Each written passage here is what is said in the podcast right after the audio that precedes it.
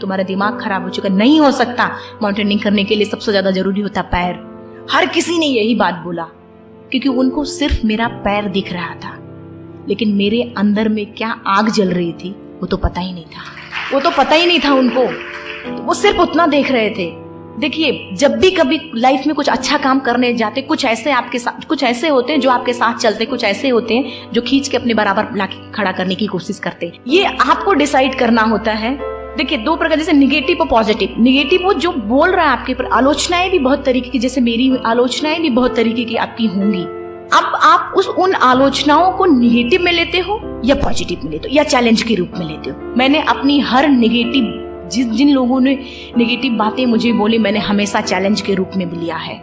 मैंने जब जब मुझे लोग बोलते थे कि रिमान तुम मान लो इस बात को कि तुम्हारा पैर नहीं है। कुछ कुछ लोगों ने यहाँ तक बोलते कि लंगड़ी हो गई, दिमाग भी पूरी तरीके से खराब हो चुका है। मैंने हर बार हर बार उनको एक चैलेंज के रूप में लिया। अपने मन में, उनसे कभी नहीं बोलने गए, लेकिन अपने मन में डिसाइड कर लिया, ठीक है? एक दिन ऐसा आएगा, हम मजबूर कर देंगे आपको कि आप आके मुझसे बोलेंगे कि हाँ रोनिमा, तुम्हें वो बात थी कि तूने कर दिखाया। तो ये सिर्फ़ आपके ऊपर होता है कि वो अगर निगेटिव बोल, वो तो बोल ही रहा है निगेटिव आपको किस रूप में लेना है? आप उसको कन्वर्ट करके चैलेंज में ले लो। मैंने चैलेंज में लिया। हर किसी की, क्योंकि सबसे बड़े साथी तो मेरे वही थे। आ, हाँ फिर इतना ही नहीं अभी भी चैलेंज मेरा पीछा नहीं छोड़ रहा था। मैं बहुत खुश थी चारों तरफ़ वो ब्लू और ग्रीन आइस बहुत पुराने पुराने।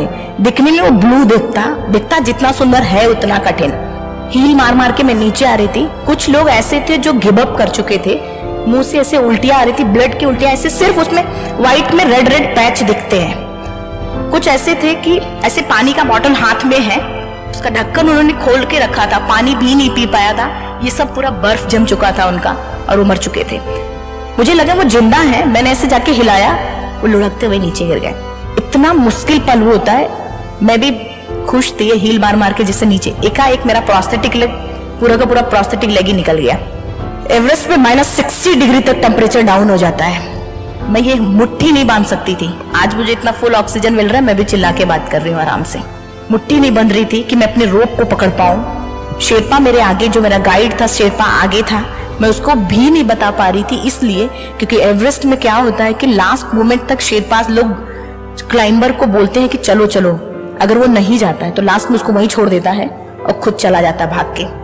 मैं इस डर की वजह से ऐसा ना हो कि मुझे छोड़ दे वो, चला जाए। तो मैं रास्ता भटक के मर जाऊँगी। मैं नहीं बता पा रही थी। मैं अगर पैर उठाऊं तो मेरा आर्टिफिशियल लेग एकदम गिर जाएगा। नीचे ना पैर उठाऊं तो चलूँ कैसे? बड़े मुश्किल से मुझे, ऊपर में भी जो मिला था, जो ऑक्सीजन भी जो मिला था मुझे, उसमें उसमें भी एक छोटा सा आपने पूछा, नहीं, मैं बता दूँगी बाद में। बड़े मुश्किल से लक भाग किस्मत जो भी था, मुझे ऑक्सीजन मिला था। दो, मेरे आँखों से ऐसे आँसू निकलना शुरू हो गया। और ऐसे घर की लैंग्वेज में मैं चिल्ला चिल्ला के बोली कि क्या भगवान ने तो मेरा पैर काट लिए? फिर दिमाग में माउंटेन आज एवरेस्ट सबमिट भी कर लिया तो आप क्या चाहते हैं, ज़िंदा वापस ना जाऊँ? दूसरे के पल आँसू को पोछा, क्योंकि मुझे ये बात समझ में आ गई थी कि रोने धोने से कुछ नहीं होने वाला।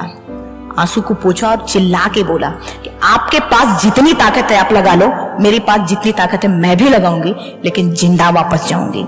हाथ जो मेरा ये, जो मोड़ नहीं रहा था, इसको ऐसे करके मोड़ा है और रोप को पकड़ के दूसरे हाथ से प्रोस्थेटिक लेग पकड़ को, पैर को घसीट घसीट के चलना शुरू किया, क्योंकि यही रास्ता था। दूसरा ये था जैसे और कुछ लोगों ने गिवअप किया था, मैं भी छोड़ देती। मैं टॉप की बात थोड़ी सी बताऊँ कि जब मैं एवरेस्ट टॉप से नीचे उतर रही थी, जिस बात का शेरपा और मुझे डर था, क्योंकि शेरपा मुझे बार बार बोल रहा कि तुम्हारा ऑक्सीजन कभी खत्म हो जाएगा। दस पंद्रह कदम, बीस कदम ही हम नीचे आ रहे थे, मेरा ऑक्सीजन पूरी तरीके से खत्म हो चुका था। मैं ऐसे बर्फ़ में गिर गए मैं, नीचे से गिर गया बर्फ़ में ऐसे मुँह दबा दबा के मैं सांस लेने की कोशिश कर रही थी कि कहीं से ऑक्सीजन मिल जाए। लेकिन कहीं से कुछ नहीं हो रहा था। मैं बार बार शेरपा को पकड़ पकड़ के की इतना बेचैनी, मैं एक्सप्लेन ही नहीं कर सकती उस चीज़ को।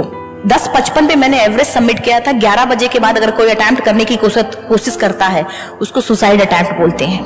और वेदर अपने आप पीक दिखना बंद हो जाता है और वेदर अपने आप खराब। विंड इतनी तेज होती है कि अगर हम अपने आप को एंकर करके नहीं रखते हैं तो विंड ही हमें उठा के फेंक देगा। उसी समय एक ब्रिटिश क्लाइंबर नीचे से ऊपर की तरफ़ आ रहे थे। उनके पास दो ऑक्सीजन था। जनरली सबके पास दो था, मेरे पास भी था दो। मैंने जाते वक्त ही ऊपर लगा दिया था। उन्हें एक को वहीं फेंका, दूसरे को लगाया और नीचे जाना शुरू किया, क्योंकि वेदर खराब था। मेरे शेरपा जो था, बहुत हेल्पफुल जो हमारी दो की टीम थी, ज़बरदस्त टीम थी हमारी दोनों। उसने जब देखा कि ऑक्सीजन उसे फटाफट नीचे उतरा और ऑक्सीजन लेके आया और मुझे लगाया और खड़ा किया मुझे। मुझे बोल रहा कि, अरुणिमा, तू बहुत लकी है कि तुझे इस हाइट पे ऑक्सीजन मिला। मैं किसी की भावनाओं को नहीं ठेस वो लगातार ऐसे बोले जा रहा था, मैं चुप थी, क्योंकि वो गुस्से में था, और मेरे पास इतनी एनर्जी भी नहीं थी कि मैं बोल पाऊँ कुछ। मैं किसी की भावनाओं को नहीं ठेस पहुंचाना चाहती, लेकिन न मैं लक, न भाग्य, न किस्मत। मैं इन तीनों पर यकीन नहीं करती, क्योंकि मेरा मानना है, लक भी उसी का साथ देता है जिसके अंदर जीतने का जज्बा होता है। आपके अंदर जीतने का जज्बा जज्बा है अगर आप तो परिस्थितियों को इतना मजबूर आप कर देते हैं कि परिस्थितियाँ आपके हक में आने पे मजबूर हो जाती हैं। मेरा पैर कटा, कोई ये अच्छी बात नहीं थी, लेकिन कहते नहीं कि उस पैर कटे को अपॉर्चुनिटी बना दी।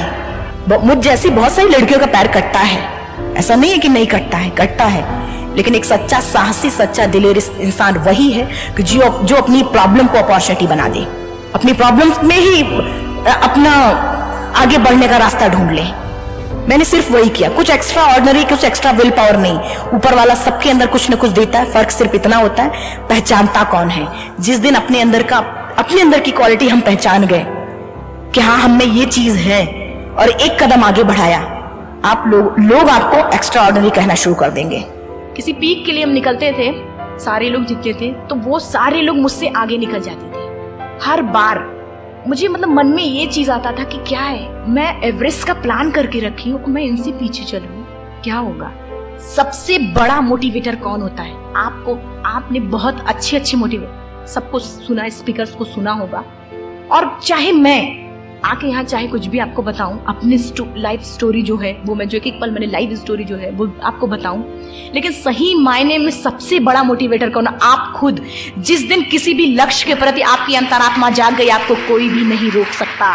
उस लक्ष्य को पाने, उस गोल को पाने के लिए आपको कोई भी नहीं रोक सकता। ये कहीं से मैं मतलब जो मैंने अपनी ज़िंदगी में देखा है, वो सिर्फ़ हम आपको बता रहे हैं। हर बार जब वो लोग आगे निकल जाते थे तो मेरे दिमाग में यही बात चलता था कि क्या है, मैं एवरेस्ट का प्लान कर रही हूँ, ये छोटे से पी को अच्छे से मेरे से पहले सबमिट कर रहे लेकिन मैं क्या करूँगी? लेकिन खुद बार बार मैं खुद को, खुद से प्रॉमिस करती, खुद को मोटिवेट करती थी।